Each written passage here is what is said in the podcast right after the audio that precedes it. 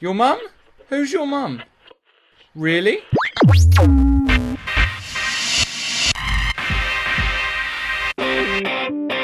This is Nigel Short, and you're listening to the Full English Breakfast with Lawrence Trent and Stephen Gordon.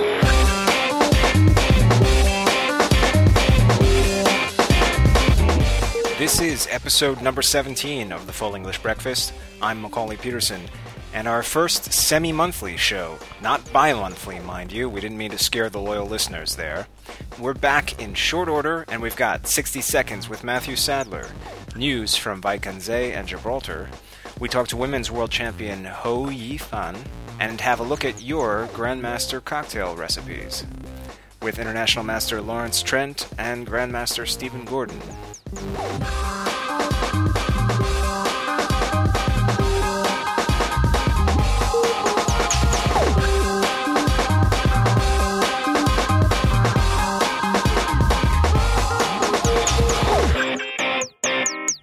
First, of course, it's time for pub talk.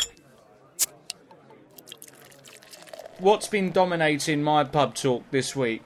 The England football scandals, where we've had our captain, who's allegedly a racist, we've had the manager who's now resigned, etc., etc., and it's been a whole. But for my chess playing friends who aren't so interested in football, the thing that I've been talking about is the amount of 2,700 players there exists in the world. And I was having a chat with him. I was saying, is it now time to have a separate title for Super Grandmaster? Is it now time? Are we diluting the Grandmaster title?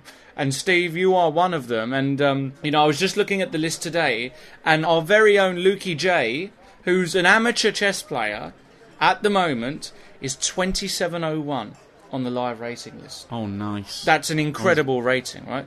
For- yeah, yeah. That's awesome. So, what do you think, Steve? Do you think it's now time? Well, I certainly feel when I say to someone, "Oh yeah, I'm a grandmaster," and they're like, "Well, is that the best thing you can become?" The answer shouldn't be yes for me because, all right, yeah, I'm, I've got the same title as Magnus Carlsen, but there's a massive difference between what I can do with the chess pieces and what he can do.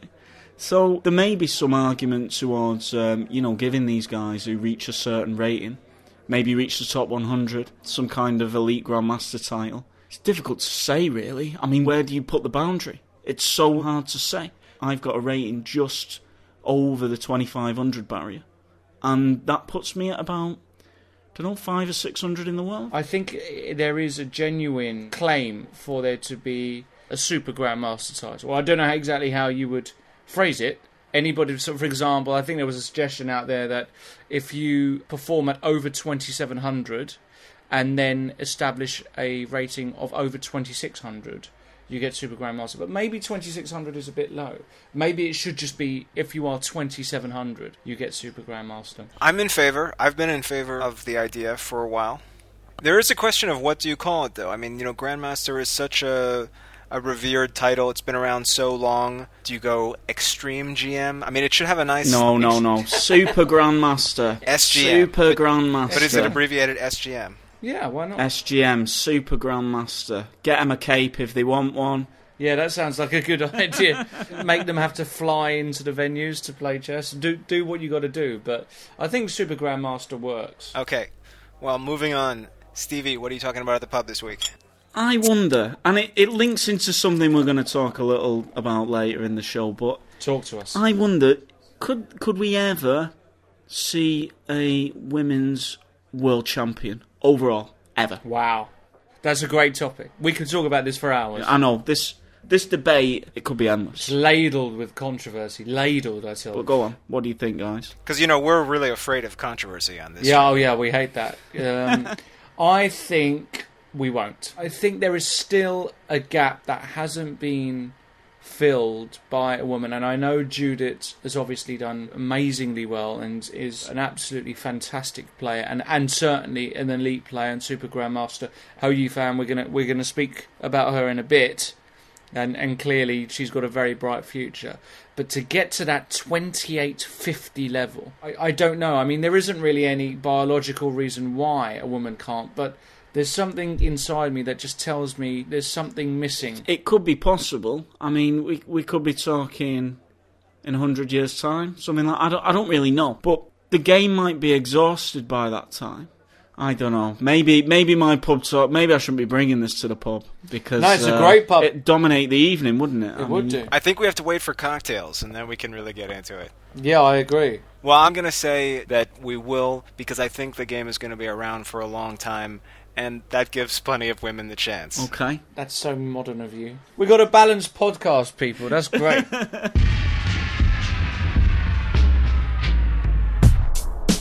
All right, well, let's check the news.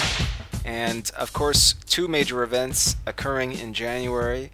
Uh, the first one, which we touched on briefly in our last episode, was the Tata Steel Chess Tournament in Wijk aan Zee. We talked with Hikaru Nakamura, winner of last year, but this year it was all Levon Aronian, it seemed. What do you think of the way he plays? I'm really quite impressed by his approach because with the black pieces, he was just saying he was saying to his opponents, "I'm staying solid. I'm going to play the openings I trust. If you want to beat me, you're going to have to take some risks." And he was picking up a lot of points in his black games. And yeah, I mean, he's always putting the pressure on with white. I just thought it was very consistent. One round that went wrong. I mean, he lost one of his whites to Navara. It could have been a very convincing tournament victory if he hadn't had that. But overall, yeah, he just looks like the real deal. And I mean, he's he's getting close to Magnus's rating. He's really close. He's Ooh. getting close. He's touching. He's touching now on the live list. He's only about nine points behind.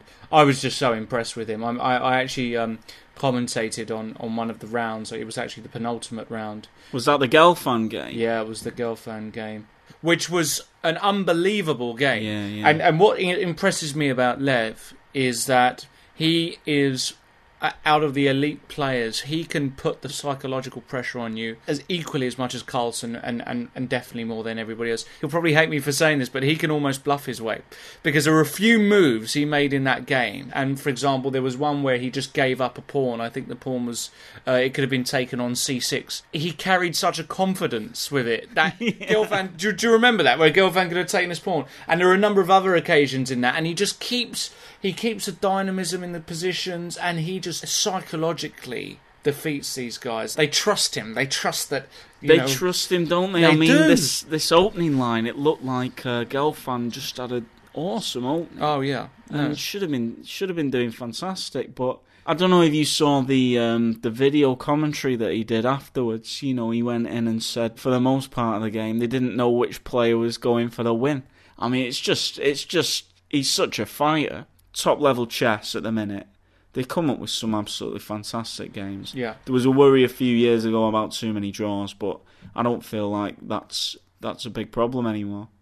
Well, I thought one of the big surprises of the tournament was Fabiano Caruana, actually, Yeah. coming in second, tied with Carlsen. Correct. It was a real uh, breakout for him. Yeah, yeah. I mean, not only that, but he's just he's he's playing in Aeroflot as we speak. And I had a look at the live ratings. This is a kid that, as of today, has got a live rating of just under twenty seven seventy, number seven in the world. I mean, that's a huge rating. Um, Massive, isn't oh, it? I didn't realise he was that high. twenty seven seventy. I mean, this is Yeah. a mo- monstrous rating, and his tournament there was absolutely fantastic. He came, as you said, equal second with Radjabov and Carlsen. I think he only lost one game to to Aronian, if I remember correctly. And he is just a phenomenal talent. There's just no question about it. I remember when we saw him a few years ago in in Cap d'Agde in, in the in the uh, the rapid play.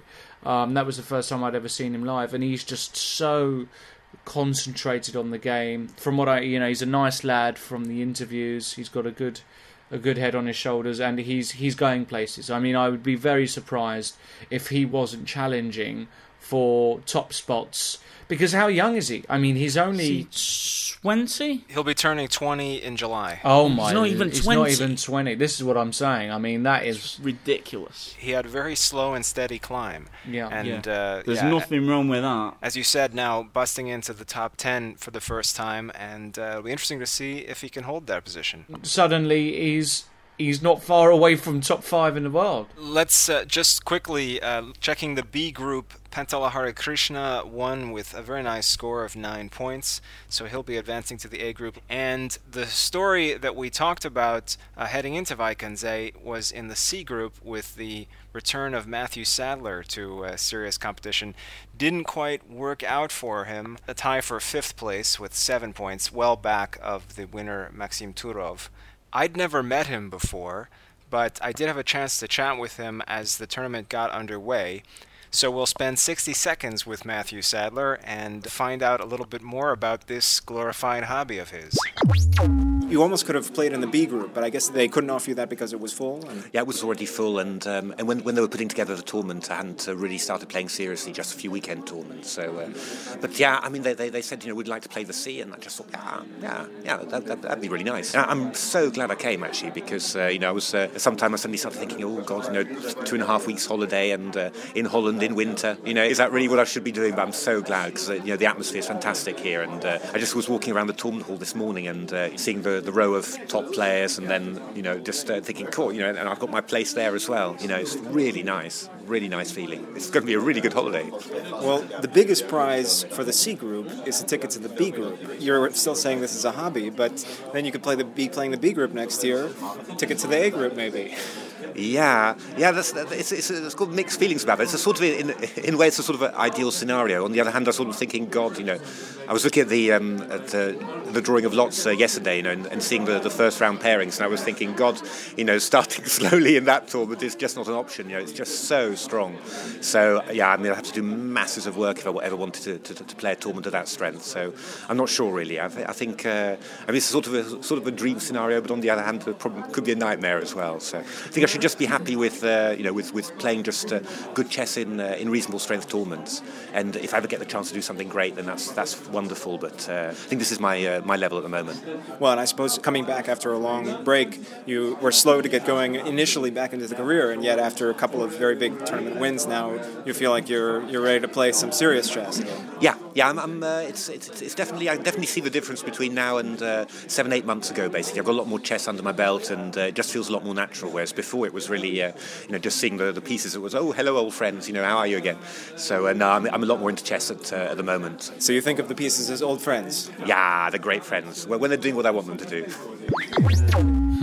it's true, that isn't it? It is true. Yeah, they are good friends when they're doing what you want them to. What a nice guy, though, huh? I mean, sounds uh, lovely. I've never actually met Matthew Sadler. Um, seems like a really nice guy. I remember uh, years ago when I was starting out, I actually, I think it was the British Championships. I actually did the demo boards when I was an eager youth uh, for uh, Matthew versus I think it was Nigel Short or Mickey when he was fighting out for it. It was in about 90, 96 or something like that. So, but yeah, I never, never, never got the chance after he retired from chess to meet him. But he sounds sounds like a nice guy. Unfortunately, the tournament didn't go his way. As we saw. What did you think of his play from what you saw? He struggled to get into a rhythm at the start of the tournament. I mean, it's I've had tournaments where you're drawing games against lower rated opposition, and it's so frustrating. And uh, if you get two or three of these draws in a row, it it just the frustration builds up. It can be difficult to build your confidence.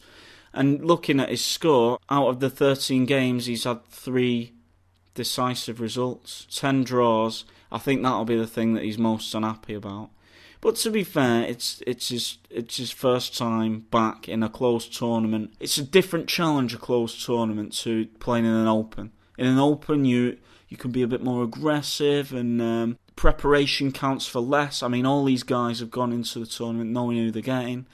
Um, I noticed that Sadler was uh, swapping and changing his openings about, whether that's because he's not too confident in preparation, because he's not had as much chance to prepare, because he's not playing professionally or what, but it just felt like, uh, yeah, really struggling to get the rhythm. But I don't think his performance is a good indication of his, his level at the moment. You know, he's he's definitely underperformed in that. Yeah, way. I think he really did try. I think you hit the nail on the head there. I think his rhythm, he didn't get he didn't get those wins under his belt that he needed. I think to excel. Unlike Turov, who just was a, a monster in this tournament. I mean, he was just bashing people up. He he really racked up win after win, and Tikkanen as well. Hans Tikkanen had a great tournament.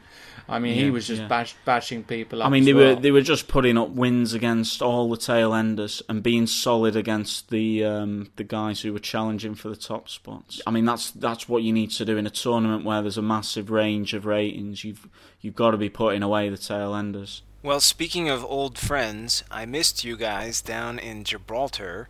Where Yeah. We all met three years ago. I know, huh? What a shame. The memories, wow. Great memories. it was it was a great event. We had some excellent live commentary with Grandmaster Simon Williams, Ginger GM, which I highly recommend you all check out the replay on GibraltarChessCongress.com. But the story was well, it was a dual story. Of course, Nigel Short winning, and uh, you can read all about that in my new in chess article coming out soon. But in a way, the uh, the show was stolen by the young 17-year-old women's world champion Hou Yifan. The way that she was putting away those 2,700 GMs really makes you rethink women's chess a little bit. Oh, it was something else, wasn't it? I mean, the thing that impressed me most in the tournament is she's put this string of wins together. She took down Polgar, and then she's got Black against Shirov. What do you do with Black against Shirov? Well, she's she's coming into the p- penultimate round of the tournament and decides, look, I'm going to go for it here. There is nothing to lose.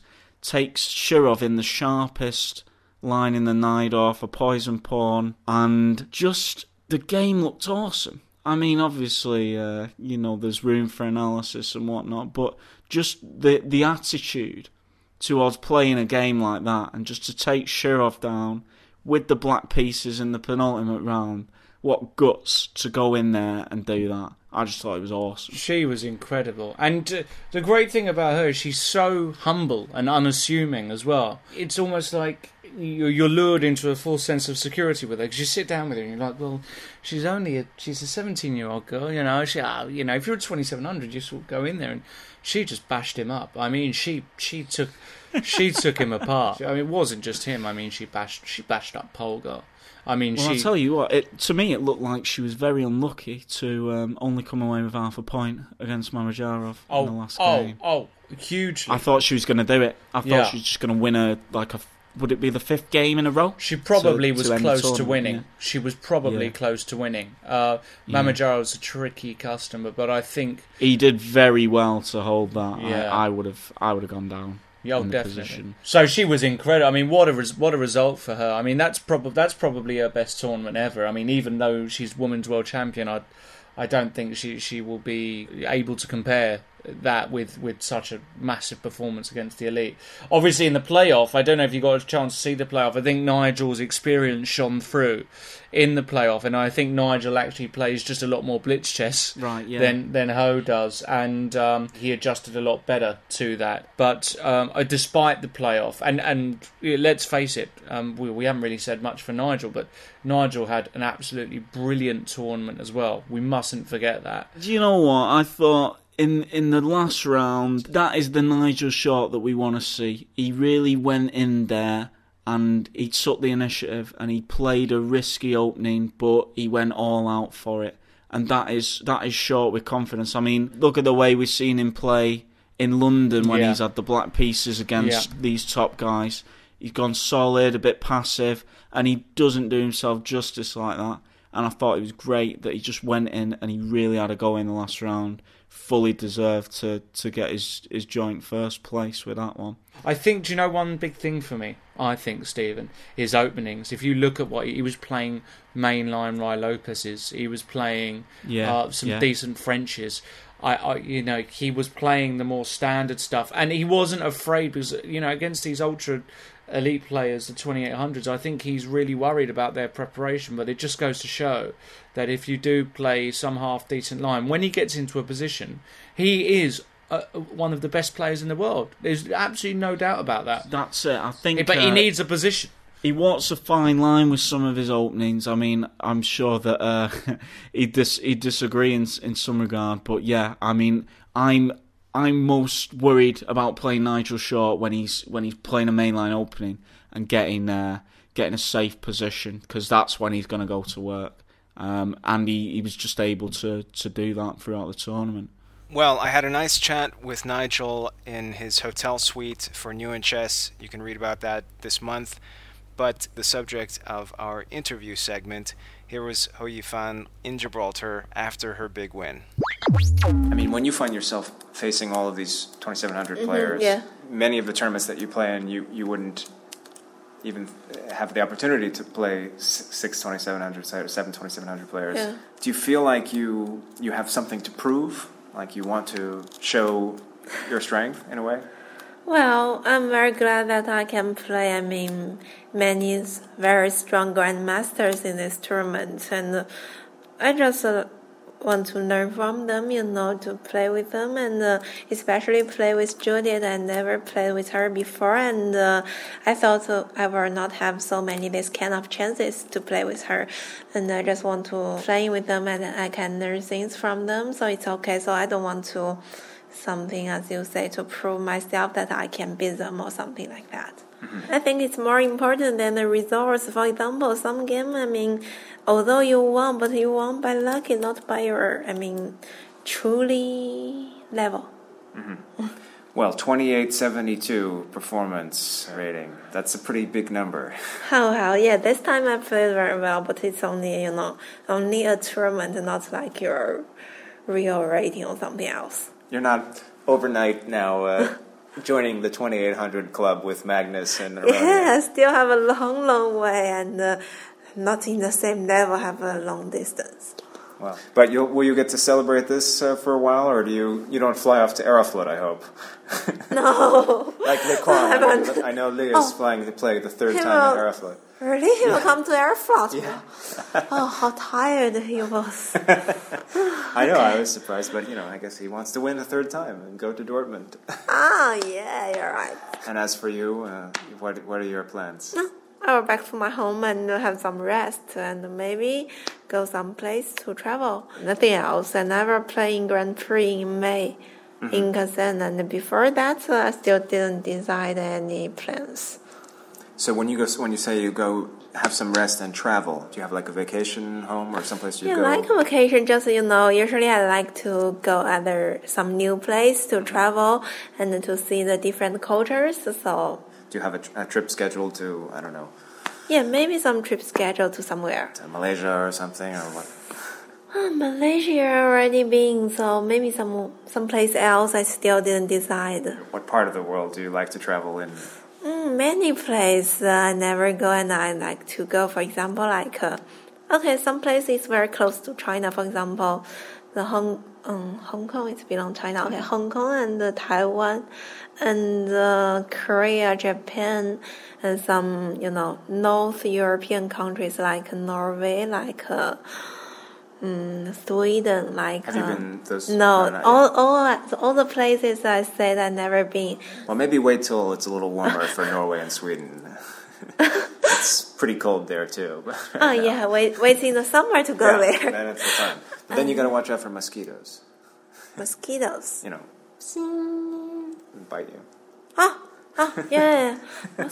Mosquito. Oh, oh, I in see. Norway, in China, there are also so many mosquitoes. Yeah. Yeah. Terrible, especially in summer. You know, we have when we are asleep, we have to use use that one. You know. A net. Yeah, to stop the mosquito to come in. Yeah, well, I've only been to uh, to Nanjing and mm -hmm. Shanghai not so many mosquitoes in the big cities. A big city you have, but if you live in a hotel, it's better. And if you live in a house, and especially your house is lower, it's for example first, second, third floor, it's mm. more mosquitoes. Yeah. If you live more than fourteen, so it will be much better. Right. Have you ever been to New York? No, I never been America. Not at all. No. Yeah, I hope that I will have chance in the future. One last thing, we had kind of a running joke with Simon that Simon is very bad at pronouncing names. He's horrible. Even relatively easy names like Sergei Movsesian. Uh-huh. It's not so difficult, but I was constantly having to correct him. okay. But I also on the podcast, when I'm referring to players, I like to try to pronounce their name as uh-huh. close as I can to, uh-huh. to how it's actually pronounced in, yeah. in their language. So I wonder if you would just pronounce your name properly for me.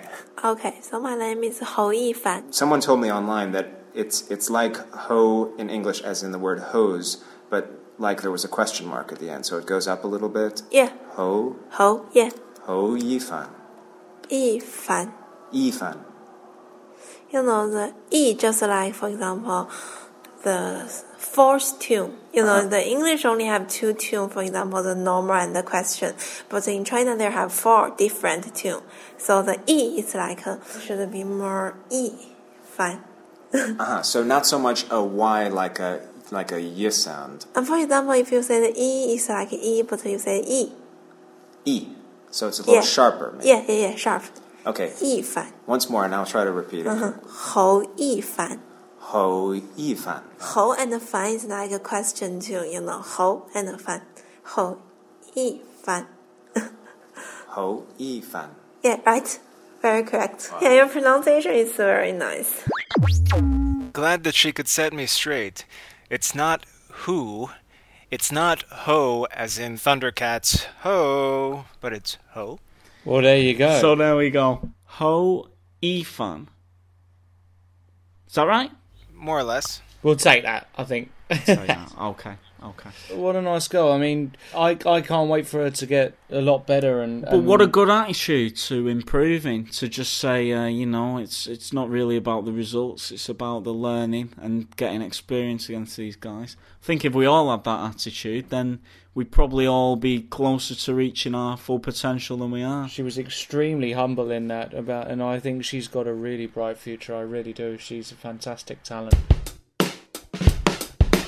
Well, before we leave off this new and improved, more regular version of the Full English Breakfast, we have to have to check in with our Facebook page where I threw out a question in the middle of Gibraltar and was overwhelmed with the number of thoughtful and funny responses. And that was I wanted to come up with a cocktail, with a drink based on a famous grandmaster name. So we got a whole bunch of responses. You got to go to the Facebook page, facebook.com forward slash the FEB to check it out. But uh, well, what were what were some of your favorites? I actually had a lot of laughs with this.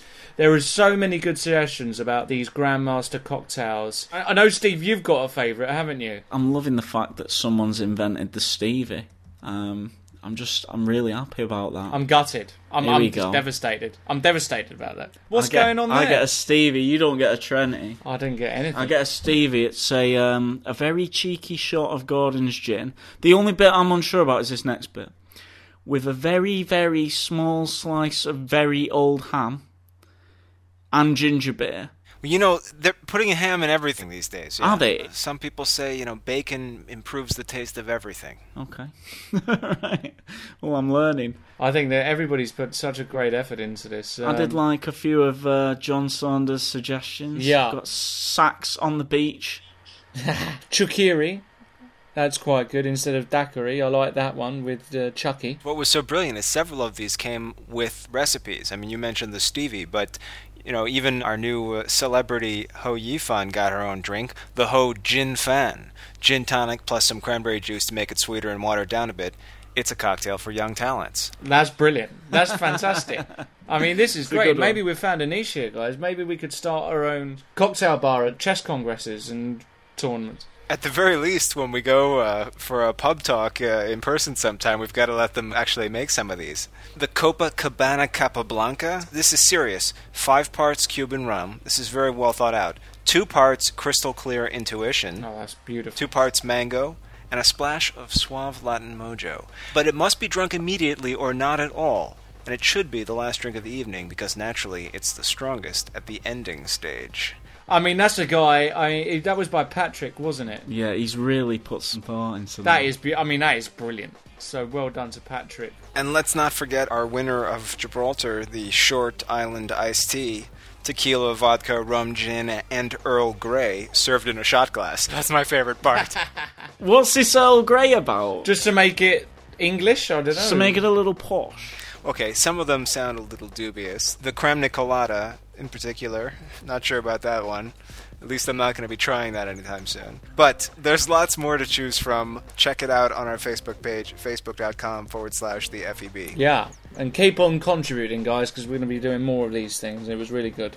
Well, that's about all the time we have. But uh, can we do this again in two weeks? Is the question to make it semi-monthly. Yeah, absolutely. I'm I'm game. We'll have the results from Aeroflot, so let's let's book it in for two weeks' time. Keep in touch between shows, and don't forget to visit our website at www.thefeb.com to subscribe to the podcast so you'll get it automatically every month. That's the best way. We should have a Valentine's Day themed question, surely. Definitely. That's what we got to do. We got to do something. We, we're Which gonna. chess player would you send your Valentine's card to? Oh, and why? And why? Who would you send your Valentine's Day card to, and why? Who's the hot stuff in chess? You'd be getting mine, mate. Oh,